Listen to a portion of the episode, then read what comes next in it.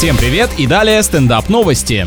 В Италии с одной из улиц убрали машину, припаркованную там 47 лет назад и уже ставшую достопримечательностью. Формально все это время ее невозможно было эвакуировать, потому что она стояла без нарушений. Буквально памятник исчезающему виду людей, автовладельцу, умеющему ставить транспорт так, чтобы никому не мешать. Однако с недавних пор дорожные правила изменились, и раритет оказался в неположенном месте, так что его пришлось увести. Превратности изменчивого мира. То, что раньше было верным, сегодня сегодня уже карается штрафом.